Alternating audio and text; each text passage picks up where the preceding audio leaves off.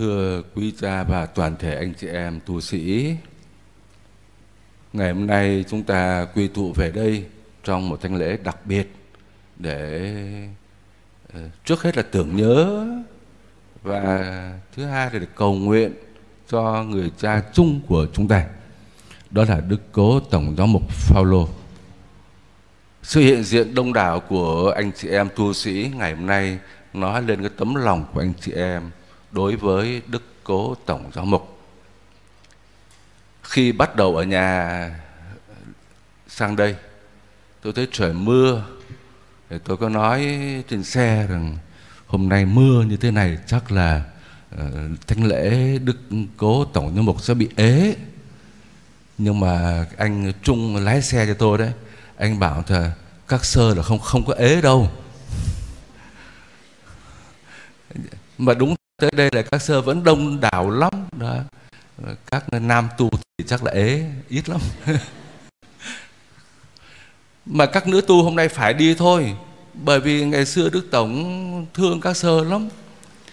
Tôi nghe nói thế này này là ờ, khi mà đức cố tổng đi tới đâu đó, thì các sơ hay hỏi về thưa đức tổng thì đức tổng thương dòng nào nhất? Thì ngài tới đây thì ngài bảo tôi thương dòng kia nhất. Ngài tới bên kia ngài bảo tôi thương cái dòng này nhất.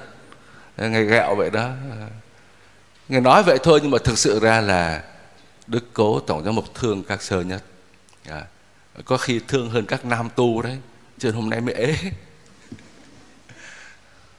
Thưa anh chị em chúng ta quy tụ nơi đây không phải chỉ là cái tình cảm tự nhiên nhưng mà chúng ta được quy tụ trong đức tin để làm gì để ngày hôm nay nhân dịp kỷ niệm 25 năm ngày ra đi của Đức Cố Tổng giám mục Phaolô, chúng ta cùng nhau ôn lại cái cuộc đời của Ngài. Và nhờ các bài đọc lời Chúa mà chúng ta vừa nghe, chúng ta đọc lại cái lịch sử cuộc đời của Ngài. Và chúng ta sẽ thấy rằng cuộc đời của Ngài không là gì khác ngoài việc đã sống theo lời của Chúa. Và khi sống theo lời của Chúa thì cuộc đời ấy là cuộc đời công chính, cuộc đời bình an, cuộc đời sinh hoa trái cho giáo hội và cho anh chị em chúng ta. Trước hết, chúng ta thấy bài đọc sách khôn ngoan mô tả một cái mẫu người công chính. Người công chính là người sống theo lời của Chúa, thực hành sự công chính theo thánh ý Chúa. Mà khi thực hành thánh ý Chúa như vậy, thì chắc chắn là sẽ gặp nhiều cái sự đau khổ lắm. Sự mất mát nó thiệt thòi nó nhưng mà người công chính luôn luôn bám vào Chúa. Cuộc đời cho dù có đau khổ chăng nữa, thì cũng chỉ là trong chốc lát thôi. Và bên bề mặt đó thì đó là cái sự đau khổ, nhưng mà trong tâm hồn thì lại là cái sự bình an. Bình an trong cuộc sống ở đời này. Và những người không tin thì cho rằng những người công chính chịu đau khổ như vậy là đi vào cõi hư vong. Mà thực sự ra là các ngài đang được an nghỉ trong Thiên Chúa và đang được hưởng sự bình an của Thiên Chúa. Thưa anh chị em, khi mà nói về Đức Tổng Bình thì chắc chắn là chúng ta thấy một cái tư tưởng, một cái hình ảnh rất là mạnh mẽ xuất hiện lên trong chúng ta đó là cái sự bình an. Đúng theo tên của ngài. Tên làm sao thì con người nó như thế. Tên là bình cho nên là con người là bình.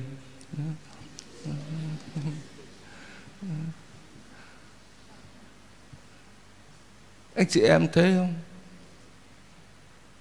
Tôi không được dự nhưng mà tôi nghe kể lại đó khi ngài qua đời rồi, tất cả các phái đoàn đến viếng xác mà cầu nguyện cho ngài đó, thì không ai bảo ai cả.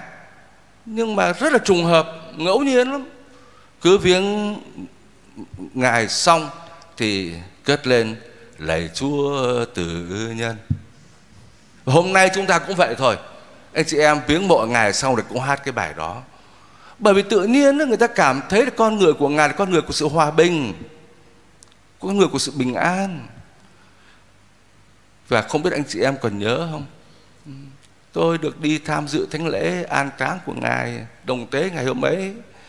Thì cái người giảng lễ hôm ấy là đức cha gia côn bê màu giáo mục vĩnh long. Là người bạn rất thân của ngài từ khi còn bé. Đức cha màu giảng cái gì còn nhớ không? Chưa sinh. Chưa tu may ra các bà lớn tuổi, may ra. Mà đây hình như cũng không có mấy người lớn tuổi đâu. Đức cha màu nói về cái tên của ngài là chữ bình và ngài diễn ra bình an. Và trong sự bình an là có chữ an hòa, có sự hòa hợp, có sự hòa bình. Và quả thật trong suốt cuộc đời của ngài, chúng ta thấy ờ, đức cha màu nói lên, ngài chưa hề thấy đức tổng phaolô la mắng nặng lời với ai hết. Lúc nào cũng nhân từ, lúc nào cũng hiền hòa, lúc nào cũng êm dịu hết. Con người của sự bình an. Đó. thật sự ra thì tôi thì tôi không biết ngài ừ, nhiều lắm. Nhưng mà biết ngài khá lâu. Năm 1961 đầu năm thì ngài về Sài Gòn này đã được công bố trước nhưng mà đầu năm 61 mới về đây. Rồi năm 62 tôi bắt đầu tôi đi tu ở trong tiểu trong viện này tại đây. Nhưng mà năm đầu tiên thì còn tập tu ở ngoài Vũng Tàu. À, một năm. Thì thỉnh thoảng Đức Tổng ra thăm các chú. Thì chúng tôi thì ừ, thấy ngài hiền từ nhân hậu lắm không có muốn ờ, nghe hỏi giờ chúng con xin cha cái gì thì nó thật là cũng chẳng biết xin cái gì hết. Các chú chỉ xin là một điều thôi là cho con được nghỉ học một ngày. À, đức tổng nhân tử nói với cha giám đốc tức là tức là Francisco Xavier Nguyễn Hữu Tấn là cho nghỉ một ngày luôn. Thích lắm. Mà tôi còn nhớ cái giọng của ngài. Ngài nói cái gì thì tôi không nhớ nữa mà nhớ cái giọng thôi ngài khuyên là chúng con chịu khó ngoan ngoãn, đó. Chúng con giữ kỷ luật. Ờ, các con đừng có phá phách ờ, ở các con. Cái câu kết của ngài luôn là ở các con. Ờ, rất là hiền từ, rất là dịu dàng lắm nó thấm vào tai, nó thấm vào ruột cho tới ngày hôm nay. Chỉ biết vậy thôi. Nhưng mà cái hình ảnh của một con người nhân từ yêu thương, đầy lòng thương cảm nó in trong tâm trí của mình. Và thưa anh chị em, nếu chúng ta đọc lại cái lịch sử cuộc đời của ngài trong cái bối cảnh của xã hội cũng như của giáo hội, chúng ta sẽ thấy cái sự bình an của ngài không phải là cái chuyện tự nhiên mà có, mà đó là cái sự chọn lựa. Ngài làm tổng giám mục Sài Gòn này từ năm 61 cho tới 95 ngày qua đời, nhưng mà 93 là ngài được nghỉ rồi. Lúc đó là đức cha Nicola Huỳnh Văn Nghi làm giám quản. Cho nên trong suốt 33 năm quản trị, điều khiển tổng giáo phận này, chúng ta thấy cái bối cảnh bên ngoài xã hội là gì? Đó là cảm cái sự khó khăn lắm.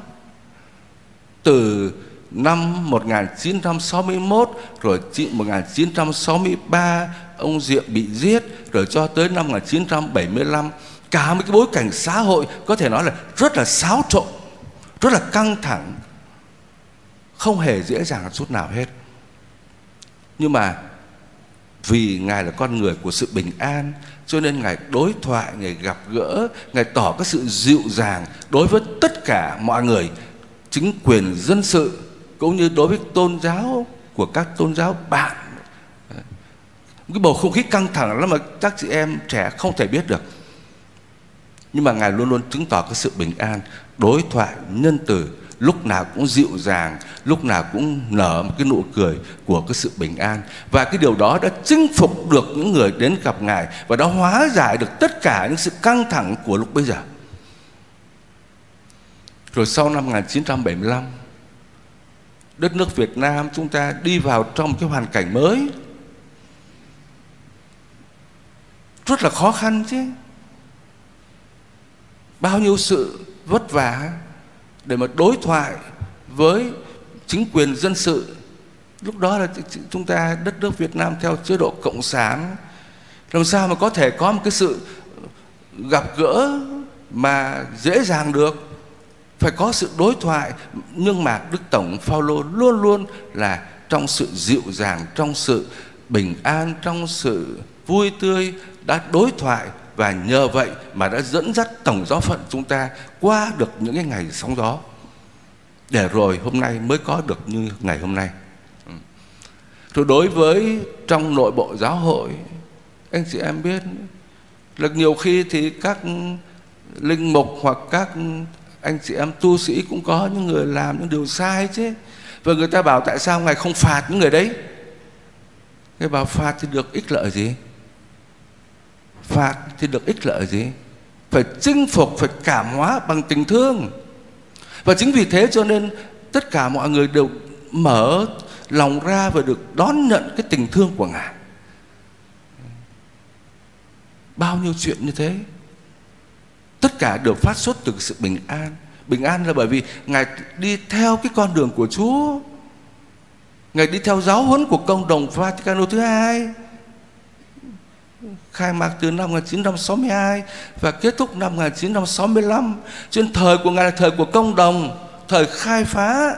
Cho nên ngài đã áp dụng tinh thần của công đồng, tinh thần của sự đối thoại, của sự bình an, của sự cộng tác.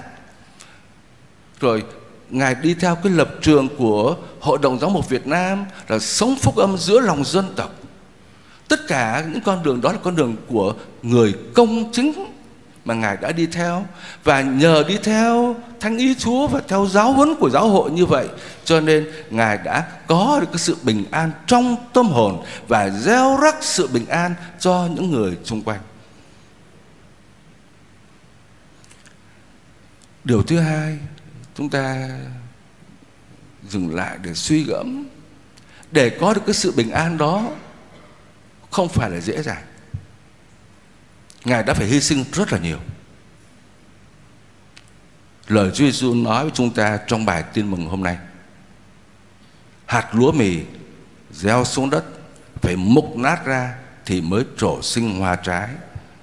Chúng ta đừng có tưởng rằng bên ngoài Mình thấy cái khuôn mặt của Ngài dịu dàng, vui tươi, bình an như thế Mà cuộc đời của Ngài không có sự đau khổ. Cuộc đời của Ngài rất nhiều đau khổ. Ngài đã từng tâm sự cái điều này với các linh mục thân cận.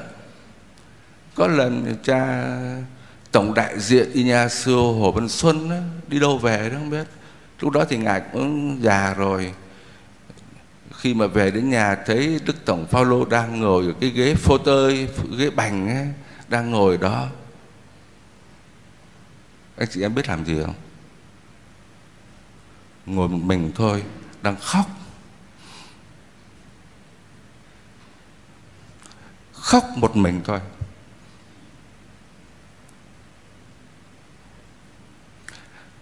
Bao nhiêu sự đau khổ, hiểu lầm mà ngài phải gánh chịu. Ngài phải hy sinh, chịu đựng để làm gì? Để cuộc đời của ngài như hạt lúa mục nát để đem lại cái sự bình an cho giáo phận, để đem lại cái sự thăng tiến cho cộng đoàn dân chúa. Cuộc đời mà không có sự hy sinh, không có sự mục nát, làm sao có thể trổ sinh hoa trái được?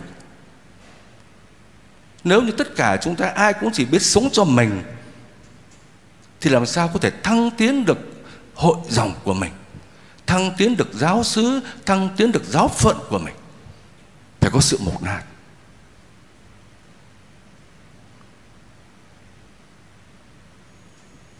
Cùng với cái tinh thần hy sinh từ đạo đó, ngài còn có một cái điều khác hết sức quan trọng. Và thánh phaolô nói chúng ta hôm nay, đó là ngài tin tưởng vào quyền năng và tình thương của thiên chúa. Thánh phaolô nói với chúng ta đó, ai tách rời chúng tôi khỏi tình yêu của thiên chúa được thể hiện qua đức giêsu phải chăng là gian truân bắt bớ gươm giáo tù đầy bách hại. Không có cái gì có thể tách chúng tôi ra khỏi tình thương của Thiên Chúa được. Đức Tổng Phaolô của chúng ta đã tin vào tình yêu đó. Anh chị em biết là sau năm 1975 tổng giáo phận này mất rất nhiều. Cơ sở dòng tu mất. Các cơ sở của tổng giáo phận mất. Mất nhiều lắm đến độ có thời tòa tổng giáo mục không còn đồng tiền nào hết Đã. ngài muốn xây một cái hội trường ở trong tòa tổng đó để lấy chỗ mà gặp gỡ anh em linh mục đó. không có tiền, mất hết rồi bao nhiêu cơ sở đấy, mất hết các linh mục bị bắt đấy. làm sao mà ngài không đau khổ được nhưng mà ngài tin vào thiên chúa, ngài tin vào quyền năng của thiên chúa, bám vào chúa thôi. Mà chính sức mạnh của chúa, chính cái sức mạnh của lời câu nguyện đó đã giúp cho tổng giáo phận được luôn luôn vững vàng, bình an và tiến lên. Đây là cái điều mà đức thánh cha Francisco mới nhắc nhở. Cần phải cầu nguyện mở lòng ra với Chúa Thánh Thần. Anh chị em ờ, có đi tham dự thánh lễ ngày 29 tháng 6 vừa qua. Ngày 29 tháng 6 vừa qua là lễ thánh Phêrô và Phaolô. À, đáng lẽ ra ngày hôm ấy là cái ngày Đức Giáo Hoàng trao dây Pallium cho Ờ, tất cả các tổng giáo mục mới được bổ nhiệm trong năm vừa qua. Tôi cũng mới đi Vatican về đấy. Đi dự lễ để nhận dây của Đức Giáo Hoàng.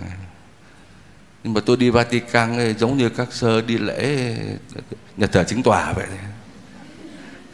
Dự lễ online thôi ngày hôm ấy là tôi ờ, bắt buộc tôi phải dự thôi bởi thánh lễ hôm đó là lễ cho mình mà đó cho nên ờ, lúc 3 giờ 2 giờ rưỡi chiều là tức là 9 giờ rưỡi sáng bên kia Đức Thánh Cha dâng lễ vẫn còn trong tình trạng cách ly chỉ có 10 vị hồng y thôi rồi số uh, tu sĩ giáo dân thì không tới hàng trăm ở trong uh, vương cung thánh đường thánh Phêrô đó. Đức Thánh Cha làm phép dây palium uh, ờ, trong đó có dây của tôi đang nằm bên đó uh, rồi sẽ được ship hàng về sau và cùng với 54 vị nữa. Trong cái bài giảng hôm đó, bởi vì giảng cho mình mà, cho nên ờ, tôi phải cố gắng tôi nghe, dự lễ nghe. Đức Giáo Hoàng nói thế này, Ngài dựa vào cái bài đọc thứ nhất ở trong sách ờ, tông, đồ công vụ đó để nói cái điều này. Cái hoàn cảnh của giáo hội sơ khai lúc bây giờ là hoàn cảnh rất đau thương. Giáo hội bị bắt bớ. Vua Herode đã chặt đầu ông Jacobe rồi. Rồi bắt bớ các Kitô hữu khác. Và ông Phêrô thì cũng bị giam tù luôn, bị xiềng xích rất là kỹ. Trong cái hoàn cảnh lúc bây giờ thì cộng đoàn Kitô hữu đã làm cái gì? Cộng đoàn Kitô hữu đã hợp lòng cầu nguyện cho ông Phêrô. Và Đức Thánh Cha nhắc lại cái điều này chính cái sự cầu nguyện đó đã làm nên cái sự hiệp nhất của cộng đoàn tiến hữu. Và nhờ sự cầu nguyện như vậy, người ta mở lòng ra với Chúa để Chúa thực hiện những kỳ công. Đức Thánh Cha Francisco nhắc lại ba cái điều, ba cái thái độ nguy hiểm ở trong giáo hội, nơi mỗi người chúng ta. Cái thái độ thứ nhất là thái độ tự phụ, coi mình là thần tượng, coi mình là không thể thay thế coi mình là nhất, coi rằng mình là giỏi, chỉ có mình mà thôi. Thái độ thần tượng hóa chính mình. Cái thái độ thứ hai là thái độ mặc cảm, tự coi mình là nạn nhân bị bách hại, bị dày vò trong cái chuyện đó. Và thái độ thứ ba là thái độ bi quan, buông xuôi hết tất cả, thiếu cái niềm cậy trông, hy vọng. Và đức thánh cha nói rằng thì là thái độ của các môn đệ cộng đoàn Kitô hữu đầu tiên đó, đã tránh được cái điều thứ hai mà ngài nói đó. Khi ở trong cái hoàn cảnh bị bắt bớ khó khăn như vậy, thì các tín hữu không có than phiền gì hết, không than vãn, không kêu trách gì hết. Không có than trách Herode. Tại sao Herode lại ác ôn như thế? Không có than phiền, không có kêu ca lẩm bẩm gì hết. Và các Kitô hữu đó cũng không có trách Phêrô. Tại sao Phêrô không khéo một tí để cho mình bị bắt như vậy? Ngài nói, than vãn, kêu ca phản nàn về xã hội, về thế giới, về thực thực trạng của trong giáo hội, không đem lại ích lợi gì hết. Và cộng đoàn Kitô hữu đã tránh được cái điều đó. Họ làm gì? Họ cầu nguyện, họ tin tưởng vào Thiên Chúa và khi họ hợp nhất, họ cầu nguyện, tin tưởng vào Thiên Chúa như thế, thì xiềng xích bị rơi xuống và cánh cửa tù được mở toang ra. Đó là thái độ mở lòng mình ra để cho Chúa Thánh Thần làm việc. Và Ngài nhắc nhở chúng tôi và tất cả anh chị em nữa. Chúng ta phải có cái tinh thần hợp nhất. Đặc biệt là tinh thần tin tưởng vào Chúa để mà biết cầu nguyện. Đôi khi chúng ta đối diện với những cái thực tế đau thương của cộng đoàn. Chúng ta buồn phiền, chúng ta kêu trách, chúng ta đổ lỗi cho người này, đổ lỗi cho người kia, rồi chúng ta rơi vào trong cái thái độ bi quan hoặc là tiêu cực. Nghe bảo cái thái độ coi mình là nạn nhân bị bách hại, mặc cảm điều đó không có ích lợi gì hết. Trong cộng đoàn, dòng tu của chúng ta cũng thế thôi. Thay vì cái thái độ buồn phiền tiêu cực buông xuôi như thế Chúng ta hãy hợp nhất lại. Cũng có lần tôi cũng chia sẻ với tất cả các anh chị em. Tất cả chúng ta phải làm sao Để có cái sự hợp nhất Giữa những người tận hiến cho Chúa. Trong cái hội trường này Bao nhiêu là màu áo Bao nhiêu là dòng tu Rồi số thành viên Hàng ngàn, tám ngàn tu sĩ của Tổng giáo phận này. Nếu chúng ta hợp lực lại anh chị em trong cùng một hội dòng rồi giữa dòng tu này với dòng tu kia rồi giữa dòng tu và các giáo sứ và tổng giáo phận thì chúng ta thấy mình sẽ làm nên cái sức mạnh lớn lao để xây dựng nước Chúa. Cái thực tế cho chúng ta thấy là chính cái sự chia rẽ, cái sự rừng dưng, cái sự lạnh nhạt nó cầm chân chúng ta và nó phá hoại cái bước tiến của chúng ta. Bao nhiêu công sức của chúng ta nhiều khi đổ vào những cái chuyện đi hòa giải. Đi hòa giải thôi. Bởi vì chúng ta đã phá vỡ sự hợp nhất. Và phải đi hòa giải. Cái thời gian đó, cái công sức đó, nếu không phải lo hòa giải, chúng ta đi xây dựng giáo hội, chúng ta đi loan truyền nước chúa, chúng ta thăng tiến anh chị em chúng ta chúng ta làm được biết bao nhiêu điều. Phần lớn cái thời gian, công sức của chúng ta có khi chỉ để dành để mà đi hòa giải. Và có phải chúng ta phí phạm không? Ước gì cái tinh thần của Phaolô Bình để lại cho chúng ta phải là tinh thần biết cậy trông vào Chúa, sống hợp nhất, cộng tác với nhau để chúng ta xây dựng cộng đoàn dân Chúa tại nơi đây. Kính thưa anh chị em, chúng ta quy tụ nơi đây để chúng ta ôn lại cái tinh thần đức tin, cái cung cách sống của vị cha chung của chúng ta. Biết sống hòa bình, sống công chính. Chúng ta biết quên mình, dám chấp nhận mục nát đi. Mình phải mục nát chứ mình đừng bắt người khác mục nát. Mình mục nát chính mình để trổ sinh hoa trái. Và cuối cùng là chúng ta tin tưởng vào quyền năng của Chúa, bám vào tình thương của Chúa. Cầu nguyện giữ sự hợp nhất với nhau. Chúng ta cầu nguyện để xin đức cố tổng giám mục Phaolô cầu nguyện cho tất cả mỗi người chúng ta, các riêng, các anh chị em trong các cộng đoàn tu sĩ để chúng ta thực sự là chứng nhân của Chúa và chúng ta thực hiện được cái điều mà Đức gia, Đức Tổng ờ, hàng tâm niệm đó, hãy đi rao giảng. Muốn đi rao giảng rồi sống tinh thần của Ngài thì mới đi rao giảng được. Xin Chúa chúc lành cho tất cả chúng ta. Amen.